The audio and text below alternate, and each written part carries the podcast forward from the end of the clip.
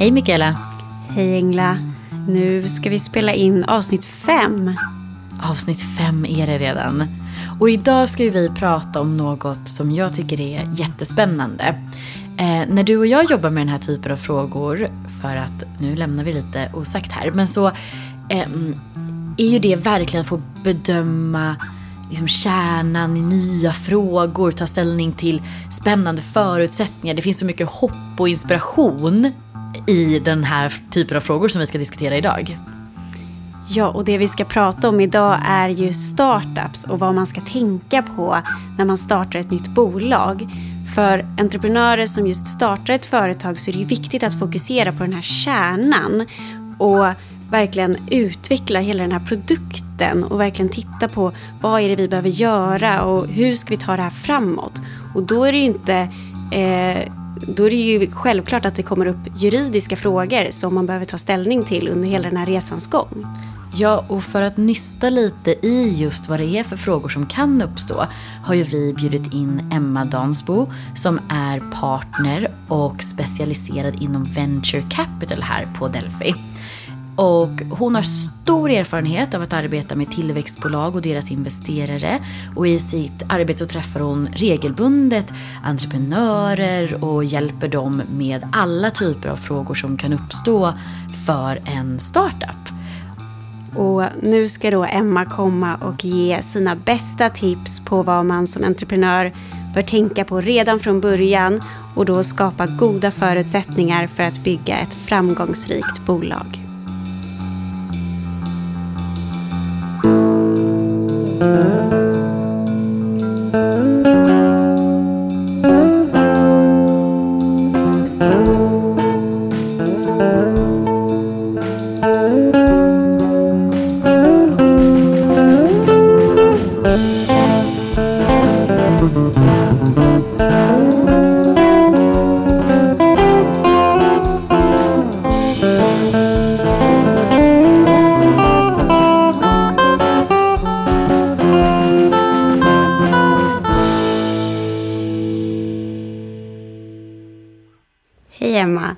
roligt att du är här och vill gästa vår podd. Tack så mycket, kul att få vara här. Eh, du kan väl berätta lite om vad du gör och hur du kom in på de frågorna som du jobbar med idag? Absolut. Jag jobbar i vår transaktionsgrupp här på Delphi och jag är framförallt aktiv inom vår venturegrupp. Eh, och där jobbar vi med eh, startups och tillväxtbolag och deras investerare och hjälper dem på olika sätt i samband med investeringar eller andra typer av frågor som rör Eh, deras tillväxt. Eh, och jag har jobbat med den här typen av frågor i kanske lite drygt åtta år. Eh, och jag kom in på det här egentligen framförallt efter att jag hade möjligheten att åka till, till Silicon Valley. Ja, vi hade ett stipendium på Delphi tidigare där vi skickade biträdande jurister till, till Silicon Valley under en period för att läsa ett, en kurs i entreprenörskap på Stanford. Så jag var där 2012 och innan dess hade jag läst lite, eller hade jag jobbat med de här frågorna en del, ett, ett par år lite grann med investeringar och tillväxtbolag, men inte i så stor utsträckning. Eh, och efter tiden på Stanford eh, och den tiden i Silicon Valley så har jag gjort det eh, ännu mer. Och numera så gör jag väl det nästan till, ja, men till 70 procent kanske av min tid så ägnar jag den åt den här typen av frågor. Och det som hände, eller det som var på, med i Silicon Valley, att det finns ett sånt enormt ekosystem kring tillväxtbolag och deras investerare som har funnits under så lång tid. Eh, och det var väldigt inspirerande att se hur man jobbade med den typen av bolag där. Eh, så att jag blev väldigt inspirerad av det och kände att det här är det jag vill ägna mig åt och hålla på med. Så först var jag då på, på Stanford eh, och sen var jag på en byrå som heter Fenwick West. Som är en så klassisk Silicon Valley-byrå som har funnits under lång tid. Och en gång i tiden så var de med och stiftade Apple och sen har de gjort Facebooks notering och så. Så de har jobbat med mycket, många av de ledande startups eh, runt om eh, i världen. Eh, och det var väldigt spännande att se hur de jobbar med den här typen av bolag. Eh, I USA så är, är, bolagen mycket mer, eller så är jurister mycket mer aktivt involverade. Man har en advokat från dag ett och advokaterna tar en mycket större roll i bolagens utveckling och hjälper till med alla möjliga frågor, inte bara juridiska frågor. Och det tycker jag var väldigt spännande att se och försöker väl på något sätt implementera när jag jobbar med bolag här, även om vi inte har kommit fullt så långt i Sverige ännu. Och vad är det egentligen du gör då?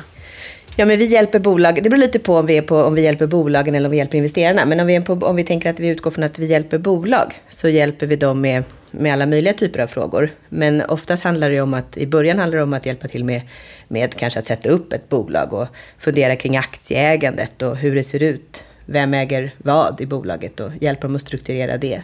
Sen handlar det oftast mycket, många frågor kring att skydda immateriella rättigheter i början och se till att alla immateriella rättigheter verkligen hamnar i bolaget och inte hos någon konsult eller någon, någon utvecklare som man är inne och hjälper till och eh, hjälper till i början. Eh, I början kanske man inte har så mycket pengar eller resurser utan då är det mest så att man, man jobbar på eh, och funderar inte så mycket på det legala.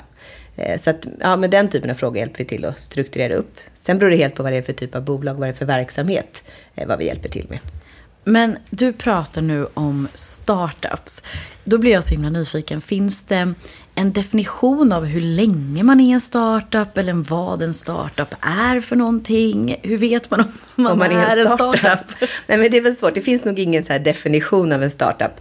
På något sätt när vi pratar om startups eller tillväxtbolag så ska det vara ett bolag som tänker sig att man ska göra en tillväxtresa. Man tänker inte att man bara ska ha ett bolag och så ska det vara vi fyra för resten av vårt bolagsliv. Utan man tänker att man ska göra någon typ av tillväxtresa och antagligen ta in externt kapital för att göra den tillväxtresan. Eh, och många av de här startup, det finns liksom som en, eh, en kurva som man följer. Man börjar med att ta in en såddrunda som är en mindre kapitalanskaffning som man tar in som steg ett. Eh, från början kanske man tar in pengar från vänner och familj, liksom friends and family, för att kunna sätta igång och börja jobba med sitt bolag. Och sen så småningom så kanske man tar in en, det vi då kallar en såddrunda från ängelinvesterare som oftast är privatpersoner som har investerat, eh, kanske, eller kanske gjort en egen exit och är intresserade av att hjälpa bolag eh, och växa vidare. Och sen brukar man ta in en A-runda då har man kommit upp till att man kanske tar in över 15 miljoner eller upp till 100 mm. miljoner. Och sen kan man göra en B-runda och en C-runda och kanske en D-runda innan man någon gång i framtiden ska göra någon typ av exit. Så att man antingen ska sälja sitt bolag eller kanske göra en börsnotering. Nu är det väldigt många bolag som inte följer hela den resan, men det är liksom tanken. Och då är man någon slags en startup i den, i den bemärkelse som vi pratar om. Vad spännande. Jag tänker att jag har en fråga nu, men jag tänker att vi kommer in på den lite senare, nämligen hur lovar man inte bort A, B, C? För mig är det lite så här, har jag nu gett bort hela mitt företag? Men jag tänker att vi, vi sparar lite på den, för jag skulle vilja veta nu att jag har en jättebra idé säger vi, jag vill starta ett företag, jag kommer till dig och så säger jag hjälp mig, vad, vad ska jag göra? Vad ska jag tänka på? Jag är helt i början nu. Då, från början så är det väl så att man kommer inte till juristen det första man gör. Det ska man väl säga. Oftast har man tänkt på sin idé ganska länge. Eh, och många av de bolagen jag träffar har, har jobbat med sina idéer kanske under ett ett och ett halvt år eller längre. Och många gör det vid sidan av sitt vanliga jobb i början, på helger och kvällar. Liksom. Och man har kommit på en, det viktiga är väl att ha kommit på att man vet ett problem som man har en lösning på. Mm. Och man tror att man har den perfekta lösningen på det här problemet. Mm. Så det tror jag till att börja med, hitta problemet som man ska lösa. Eh, och sen ska man fundera mycket kring vad man har för liksom affärsplan och hur det ser ut eh, som inte är så juridiska frågor kanske. Eh, och fundera på hur ser det ut med konkurrenter? Är det någon som redan gör det här jag har tänkt att göra? Och vad har jag för team runt omkring mig? är en väldigt viktig fråga att fundera på också. Eh, har jag personer runt omkring mig som eh, kan hjälpa mig att förverkliga den här eh, drömmen? Har vi de kompetenserna som behövs för att bygga det här bolaget?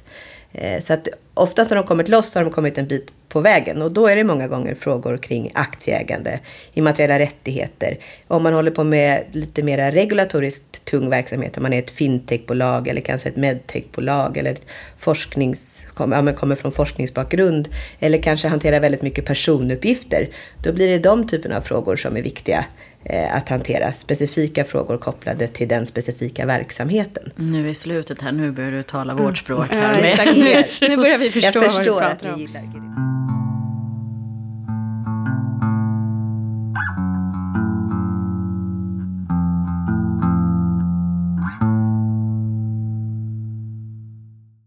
Jag kan tänka mig att när man är startup så har man ju begränsade resurser.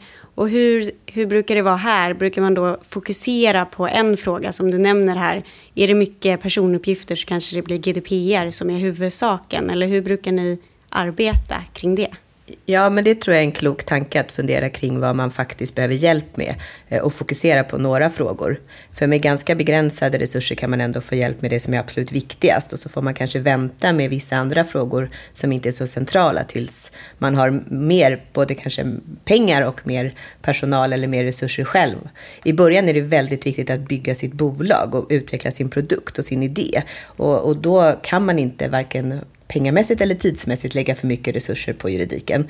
Men jag tror samtidigt att det är viktigt att man, kan, att man identifierar de frågorna som är, som är liksom väsentliga för ens verksamhet och försöker fokusera och lägga lite resurser på dem. Så där tror jag att det kan vara viktigt som startup att man tar kontakt med en jurist tidigt. Även om man är rädd för att det ska kosta pengar, men att man försöker få hjälp med de viktiga frågorna.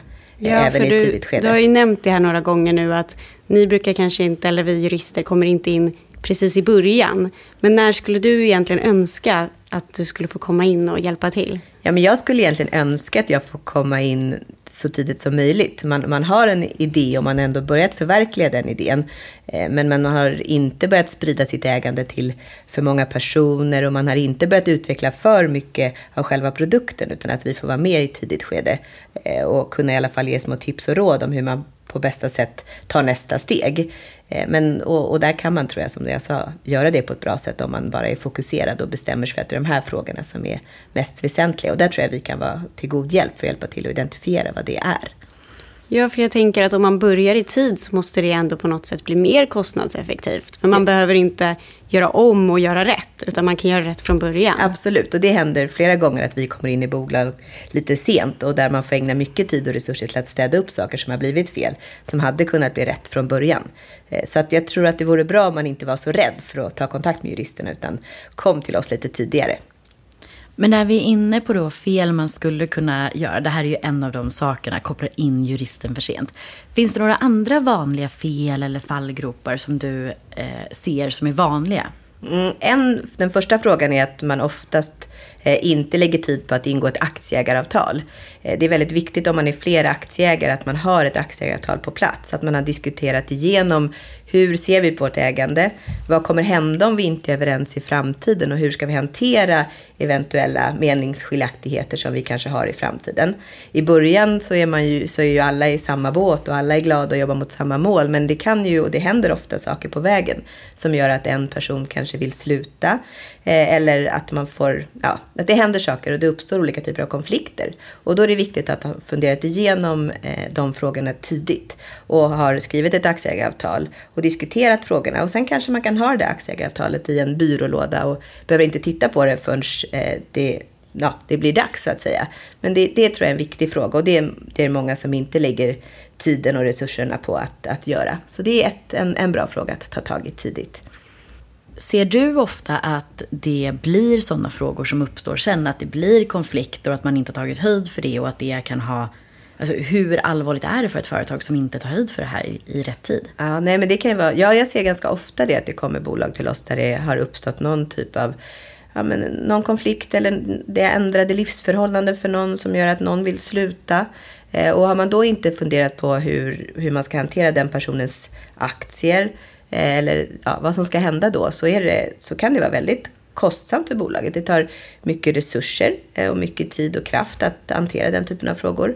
Sen kan man inte i ett aktieägaravtal läsa, lösa alla om ifall att-frågor. Ibland kommer det bolag och vill lösa alla situationer som skulle kunna uppstå och det kan man inte riktigt. Men man kan i alla fall i aktieägaravtalet se vad man var överens om i de stora dragen från början och man har en utgångspunkt att börja diskutera från. Så att därför så tror jag att det är viktigt. Så att, eh, men det kan verkligen bli jättekostsamt och, och, och skapa jättestora problem för ett bolag om man har en, grundar, en grundarkonstellation som inte kan arbeta tillsammans utan eh, bara bråkar. Och då behöver man hitta en lösning på det. Och då är aktieägaravtalet ett bra dokument att ha från början.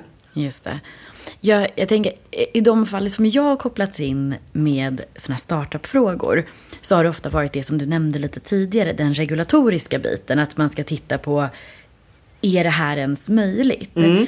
Där kan jag ibland känna också, och det är återigen vad du var inne på, att de kommer lite för sent. De har redan startat igång hela grejen och sen börjar man titta på regulatoriska krav som kanske är eh, väsentliga för att verksamheten ska fungera i huvud taget. Är det här någonting du du delar den här uppfattningen. Absolut. Och samtidigt som jag tycker att det är svårt för dem att komma för tidigt och göra det. För ofta så kräver det ju resurser och, kost, och, och tid från oss. Vilket gör att det också kostar pengar att göra den typen mm. av utredningar. Eh, och det är ju väldigt viktigt att fokusera på idén och bygga bolaget i början. Och inte för mycket på det juridiska. Men man ska inte vänta för länge. Eh, och jag tror att man kan vara smartare och liksom försöka ställa rätt frågor. Eh, och försöka få hjälp med de absolut viktigaste frågorna. Eh, för det är såklart att man vill ju inte bygga en affärsidé och bygga ett bolag där man sen så, snart, så småningom kommer fram till att det inte funkar på grund av att det finns regulatoriska hinder som gör det. Sen är det också så att många av de här nya bolagen kanske ligger lite i framkant så att lagstiftningen har inte alltid hunnit med eh, och de pushar kanske gränserna lite och vet att de gör någonting som ligger precis utanför fast de tycker att det här är egentligen inte, eller vi, vi tror att det är det här man ska få göra. Vi tror bara att lagstiftningen inte har hunnit med Eh, hela vägen. Eh, och det är också en av utmaningarna som rådgivare att vara beredd på att man måste vara flexibel och försöka hitta lösningar eh, och inte bara se problem utan hitta lösningar. Hur skulle vi kunna förverkliga den här affärs, affären eller den här drömmen att driva det här bolaget utifrån de förutsättningar som finns? Det är otroligt spännande. Där ser vi så himla mycket exempel från så här, fintech, medtech, mm. där man verkligen pushar mm. eh, den typen av eh, menar, hantering och den, eller lösningar på den typen av frågor än vad vi har sett tidigare. Mm. Ja, och du har ju nämnt flera gånger om det här med immateriella rättigheter. Jag kommer ju ofta in och hjälper till i de frågorna, för det är ju det som jag bland annat jobbar med.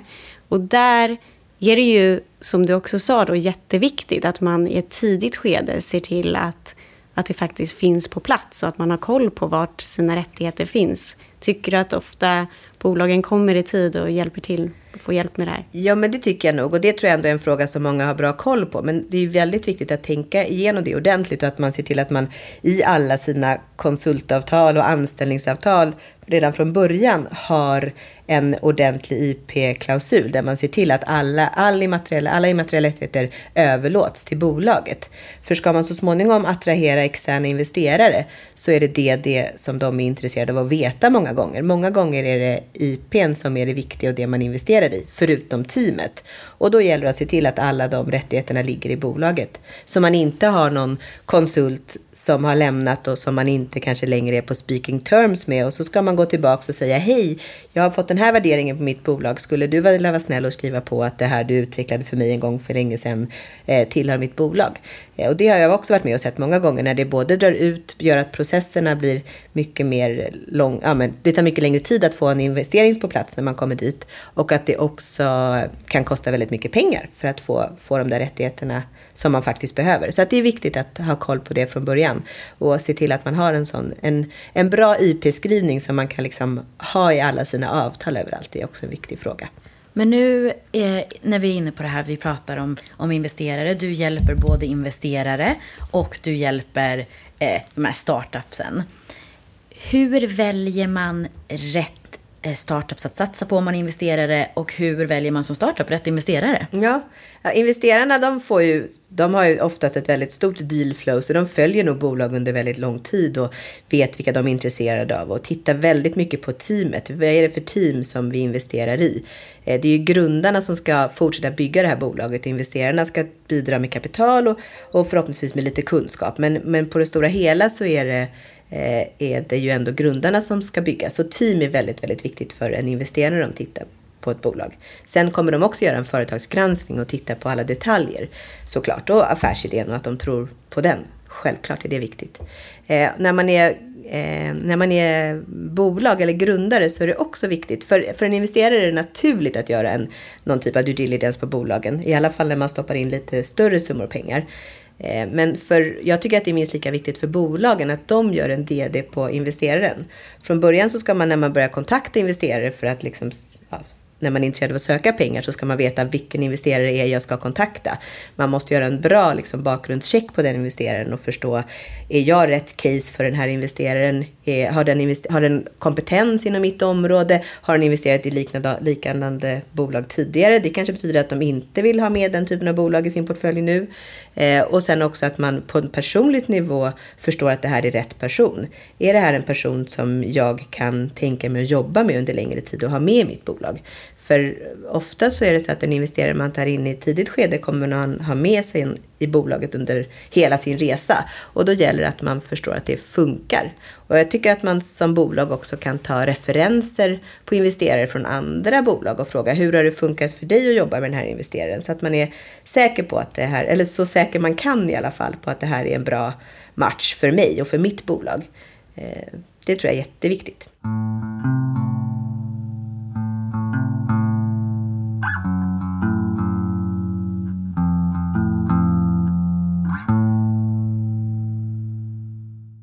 Nu har vi pratat om investerare och jag tänker att nu befinner vi oss i det här bolaget, vi har tagit in investerare. Hur ska vi nu tänka för att inte lova bort vårt eget ägande i bolaget? Kan vi förbereda oss på något sätt? Vad gör vi nu? Den tanken så tror jag att man måste tänka lite innan man har tagit in investerarna. Hur ska jag förbereda mig på bästa möjliga sätt för att inte lova bort för mycket ägande? Och många investerare är ju intresserade av att jag som grundare ska ha ett stort ägande kvar. För det ägandet kommer ju att minskas över tid. För efter desto fler investerare jag tar in, desto mindre ägande kommer jag få. Och som vi pratade om tidigare så är man som investerare väldigt intresserad av att det är grundarna som ska driva det här bolaget. Som investerare ska man hjälpa till och stötta på det sättet man kan, men man är, man, det är en grundarna och grundarteamet som är de som ska driva bolaget och man måste se till att grundarna har ett tillräckligt stort incitament för att göra det. Så oftast följer sig, kommer det naturligt. Men, men det är ändå viktigt att, att inte lova bort för mycket av sitt ägande till investerarna och fundera på hur kommer den här resan se ut på en längre sikt? Eh, och hur säkerställer jag att, att jag har kvar så mycket ägande som möjligt? Eh, och fundera på det när man pratar värderingar med investerare och hur stora belopp man behöver. Fundera på hur mycket pengar behöver jag faktiskt ta in i mitt bolag? Eh, och vara realistisk där. Samtidigt som man vill ta in tillräckligt mycket pengar för att inte behöva göra en ny kapitalresning snart igen. För det tar väldigt mycket tid och resurser. Så ska man inte ta in eller det kan vara tokigt att ta in mer pengar än vad man faktiskt behöver eh, för att se till att man själv behåller så mycket som möjligt kontroll och ägande eh, i sitt bolag. Jag tänker spontant att det måste vara svårt att hitta en sån balans, att få till en sån balans. För jag menar, det finns ju bara så mycket som finns. Och det finns, du behöver någonting och du måste samtidigt ge någonting. Ja. Är det svårt att hitta den balansen? Ja, men det, en, det, kan vara svårt att hitta den balansen. Alltså, från början när man är ett, ett tillväxtbolag i tidigt skede så är aktierna kanske den enda tillgången man har. Man har ingen, inte möjlighet att betala lön till någon.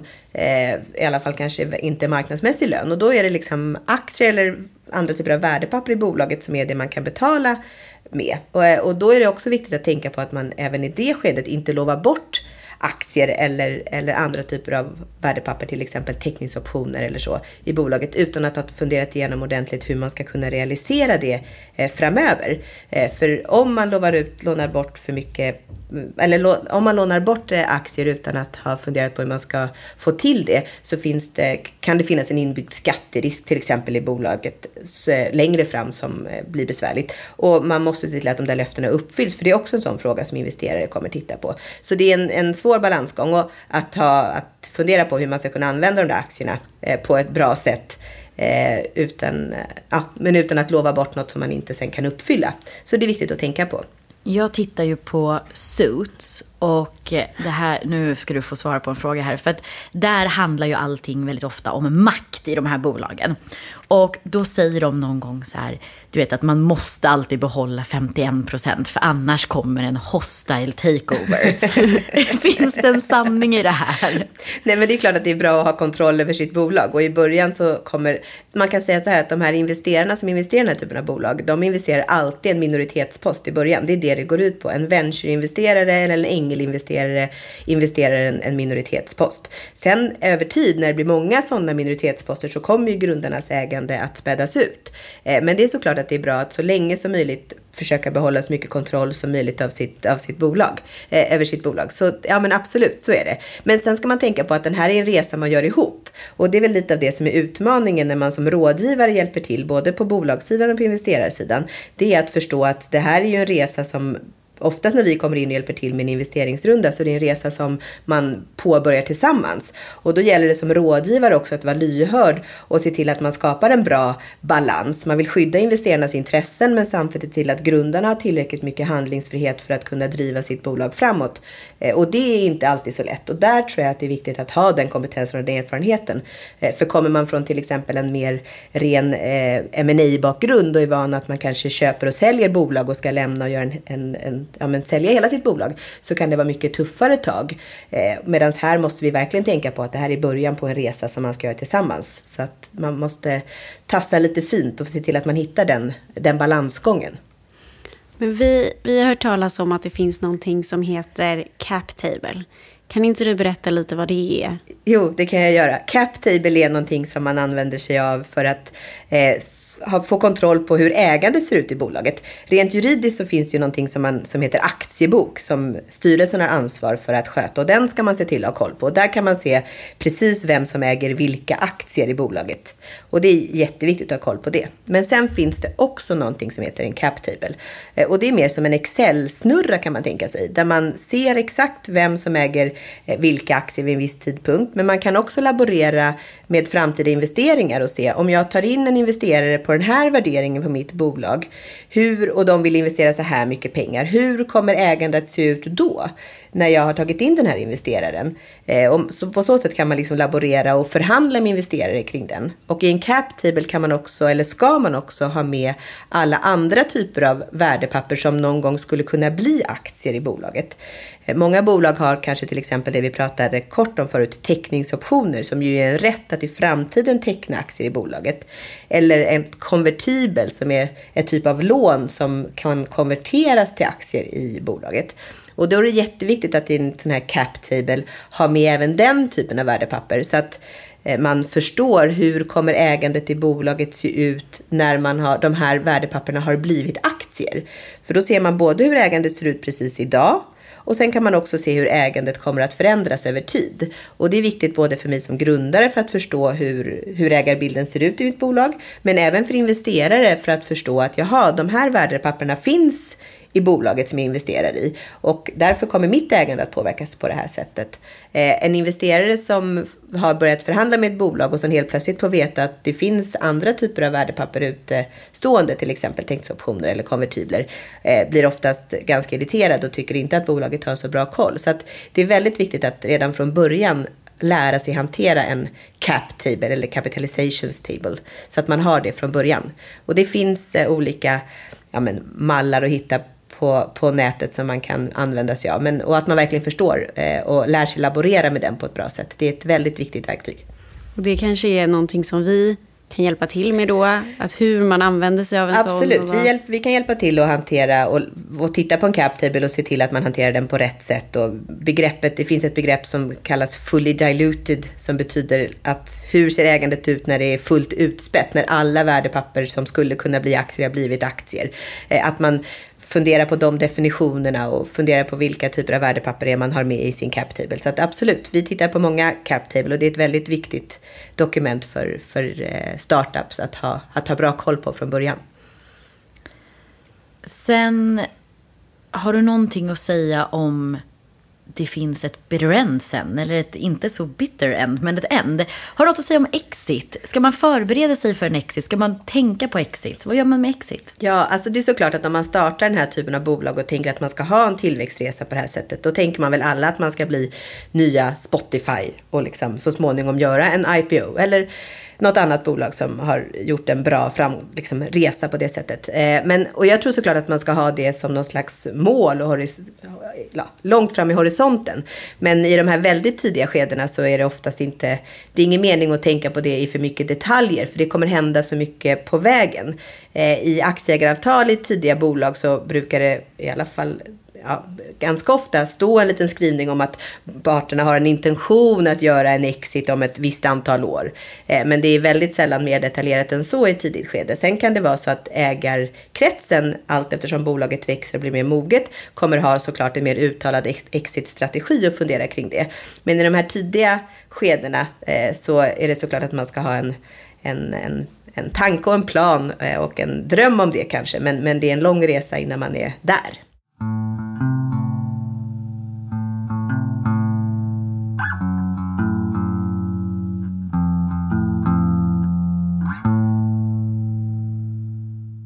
Men nu har vi ju pratat om allting här om startup och de har fått massa bra tips vad man ska tänka på.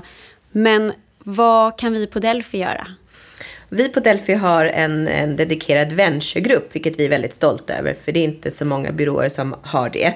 Eh, och den här gruppen består dels av transaktionsspecialister som jag och de, mina kollegor på transactionsgruppen, som är vana att hantera eh, självinvesteringarna eh, och även jobba med bolagen i, i operativa frågor. Eh, men, och sen har vi också ett eh, antal specialister från våra andra verksamhetsgrupper som jobbar nära med vårt venture-team.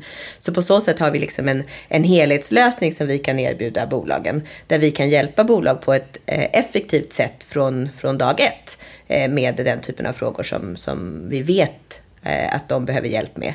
Eh, och eftersom vi har stor erfarenhet av att jobba med den här typen av bolag så, så vet vi också vilka utmaningar som de eh, tampas med. Och just eftersom att vi är en så pass stor advokatbyrå så har ju vi möjlighet att hjälpa till med i princip alla affärsområden som en startup kan behöva hjälp med. Ja, det är, och det tillsammans med vår erfarenhet att jobba med den här typen av bolag gör att vi för rätt typer av, av startups kan vara, en, eh, kan vara en bra partner och vi kan ge dem möjligheter till att, att eh, påbörja deras resa på bästa möjliga sätt. Och förhoppningsvis också kunna vara en partner som jobbar med dem eh, under lång tid framöver.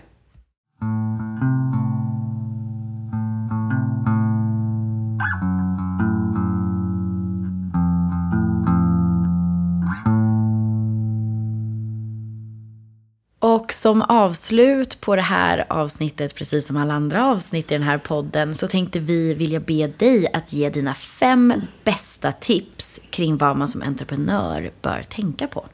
Absolut. Eh, och mitt, först, mitt första tips är då att se till att man har ett aktieägaravtal på plats. Eh, och det andra tipset är att man har kontroll på sina immateriella rättigheter och ser till att de säkras till sitt bolag. Eh, och det tredje tipset är att lära sig hantera den här, det vi pratat om tidigare, cap table. Så att man har koll på sin cap table. Och som tips nummer fyra, så se till att inte lova bort ägande i bolaget utan att ha en plan på hur det löftet ska uppfyllas. Och slutligen, och ett väldigt viktigt tips, tips nummer fem, se till att välja rätt investerare. Tack så jättemycket för att du kom hit. Tack så mycket för att jag fick vara med. Det var jätteroligt. Tack. Du komma i kontakt med oss eller ha frågor rörande Delphi-podden så finns vi på sociala medier. Facebook, Instagram, Twitter och LinkedIn. Där heter vi advokatfirman Delphi. Du kan självklart också mejla oss, mig eller Engla, på antingen angla.eklund.delphi.se eller mikaela.hamilton.delphi.se. Sen finns det självklart all information på vår hemsida, www.delphi.se